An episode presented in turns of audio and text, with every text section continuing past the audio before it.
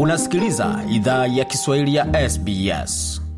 Jambo popote ulipo na karibu tena katika makala idhaa ya Kiswahili ya SBS. Uko na migode migerano, tukulete makala haya kutoka studio zetu za SBS na mtandaoni, anwani ambao ni sbs.com.au mkwaju swahili.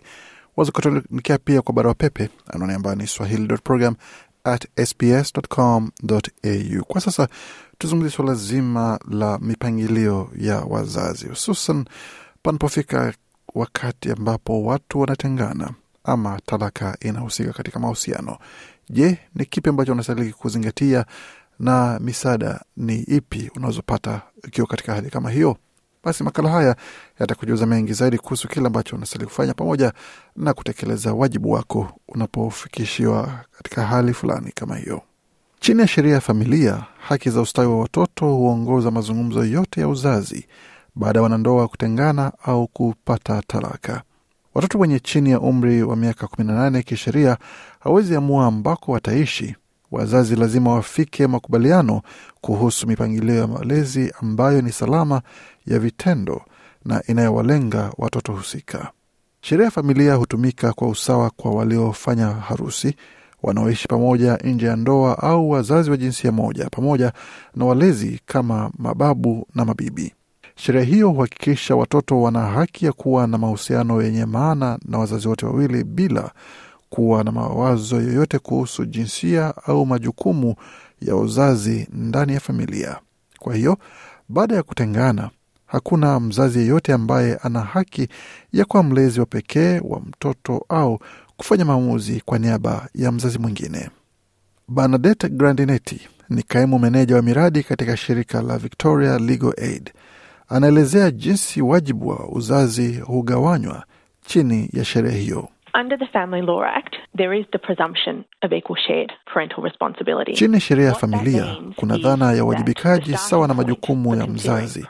Hiyo ina maana kwamba sehemu ya kuanzia kuzingatia wajibu wa uzazi ambayo ni kufanya maamuzi ya muda mrefu kuhusu watoto. Ni wajibu wa kuchangia malezi ya watoto ambako yanachangiwa kati ya wazazi wote. Hata hivyo, ni muhimu kujua kuwa ni mahakama tu ambayo inaweza mzuia mzazi kuwaona watoto wake kama katika kesi za vurugu ya nyumbani.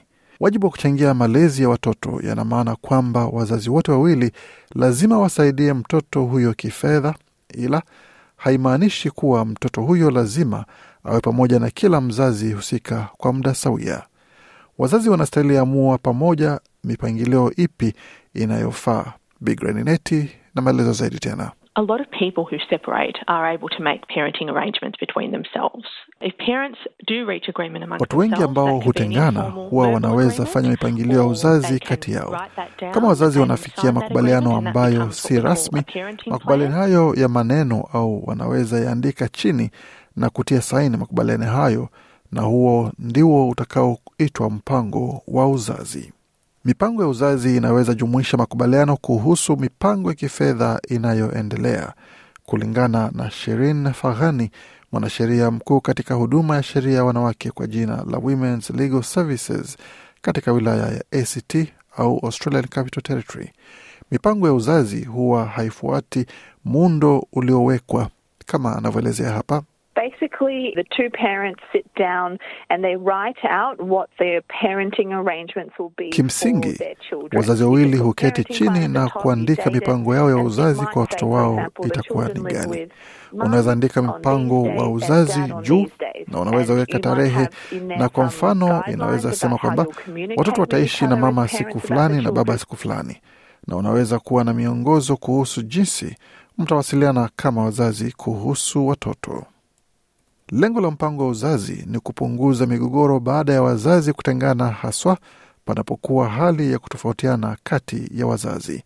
Hata hivyo, mpango wa uzazi si hati inayofunga kisheria. So if one person stops following the parenting plan, you can't take that parent to court. Kwa hiyo kama mtu mmoja anaacha kufuata mpango wa uzazi, hawezi peleka mzazi huyo mahakamani. Mipango ya uzazi inaweza kuwa rahisi na unaweza can mtoto a wanapokuwa na mahitaji like a third yakibadilika. Lakini hatimaye unaweza unda tu mpango wa uzazi kama wewe na mchumba wako wa zamani mnakubaliana. Wakati mwingine unahitaji msaada wa mpatanishi au mtu wa tatu atakaye kusaidia kufikia makubaliano. Katika kisa ambapo makubaliano ya uzazi yamefikiwa na unataka yaweze kuwa na mashiko kisheria, unaweza wasilisha ombi mtandaoni kwa mahakama ya shirikisho na mahakama ya familia ya Australia kwa amri ya idhini ya uzazi. Kama mzazi hawezi fikia makubaliano, hatua itakayofuata kawaida inahusisha utatuzi wa migogoro ya familia. Bernadette Grandinetti tena. This allows the negotiation of parenting arrangements with the assistance. Hatua hiyo inaruhusu mashauriano ya mipangilio uzazi kwa msaada wa wapatanishi, na tume za msaada wa sheria kote nchini Australia hutoa misaada ya upatanishi ya kisheria kwa wateja wanaostahiki kupewa msaada wa kifedha. Kuna chaguzi pia za wapatanishi binafsi na wa jamii watakaotolewa kwa watu wanaotengwa. Msajili mwandamizi wa mahakama Anne Marie Rice kutoka mahakama ya shirikisho na mahakama ya familia ya Australia alisema wazazi wengi wanaotengana huanzisha makubaliano ya uzazi bila kuingia mahakamani. Huyu hapa na maelezo zaidi. Makubaliano yanayoshauriwa kati ya wazazi hutambuliwa kuwa fanisi zaidi kwa kupunguza migogoro na kuunda uhakika kwa watoto. Wazazi wengi wanataka kufanikisha hili kujumuisha wanaojipata mahakamani. Hata kama unaenda mahakamani kwa sababu haujafikia makubaliano, uwezekano ni mdogo wa kufika mbele ya hakimu.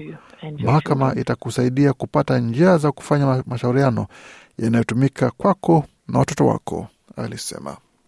Msajili rais amemulika pia kuwa mahakama ina jukumu la kuwasaidia wazazi kutatua migogoro haraka na kwa bei fanisi iwezekanavyo. Hata hivyo, daima si chaguzi inayopendelewa kama anavyoelezea hapa.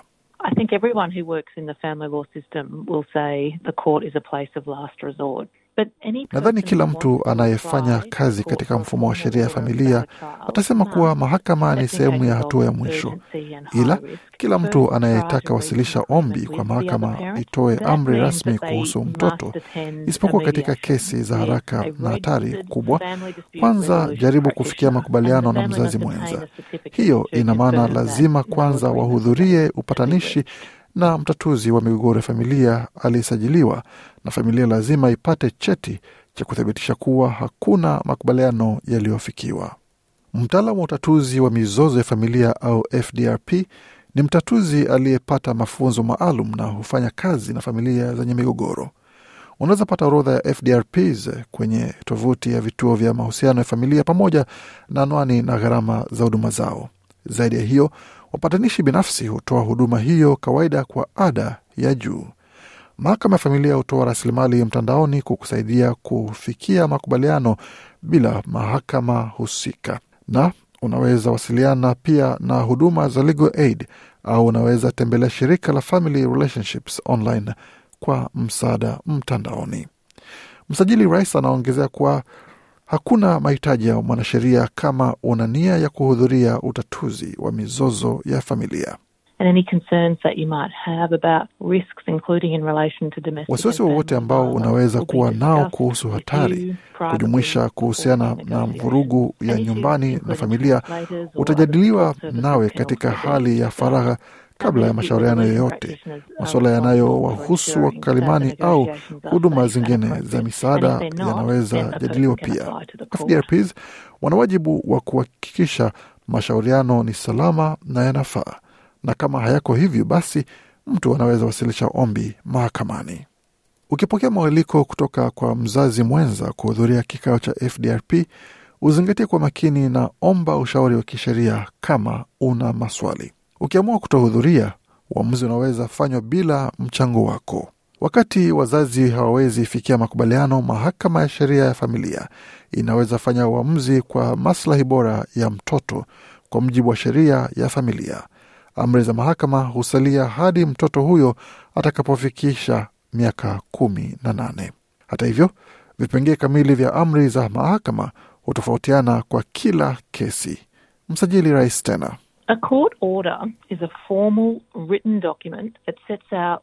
Amri ya mahakama ni rasmi, ni hati iliyoandikwa ikiweka wazi kile ambacho kila upande unastahili fanya kuhusiana na mtoto husika au masuala ya kifedha. Amri zinaweza fanywa kwa idhini ya pande zote, msajili au hakimu, baada ya kesi kusikizwa. Vitakavyowekwa katika amri hiyo vinafunga pande zote. Hiyo ina maana kama mzazi hafanyi wanachostahili fanya chini ya amri, kwa mfano kuchukua mtoto kwa mzazi mwingine kwa wakati ulioafikiwa, basi mahakama inaweza tekeleza amri hiyo na kukabiliana na ukiukwaji huo. Mahakama huchukua amri kwa umakini sana, na kukiuka amri ya mahakama kunaweza sababisha madhara makubwa. Kuwasilisha kesi yako mbele ya mahakama, hati kadhaa zilizoandikwa zinastahili wasilishwa, na hatari zozote kwa watoto lazima zitambuliwe. Tovuti ya mahakama hutoa orodha ya hati zinazohitajika. Tovuti hiyo hutoa video za kukusaidia kwanza, na huduma za utafsiri zinaweza andaliwa iwapo zitahitajika. Unapopanga kuhamia ng'ambo au katika jimbo lingine na mtoto wako, Bi Fahani amesema idhini kutoka kwa mzazi mwenza inahitajika, isipokuwa kama unatafuta amri ya mahakama. That's really when you need to speak with a lawyer because there's lots Hapo ndipo different unastahili zungumza na mwanasheria kwa sababu kuna mengi ambayo mahakama itazingatia wakati ombi la kuhamia linatolewa.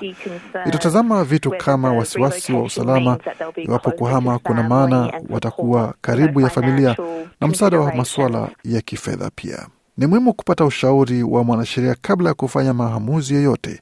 Kama unahisi unashinikizwa kukubali mpangilio fulani wa uzazi, na haswa kama unapitia uzoefu wa vurugu ya familia.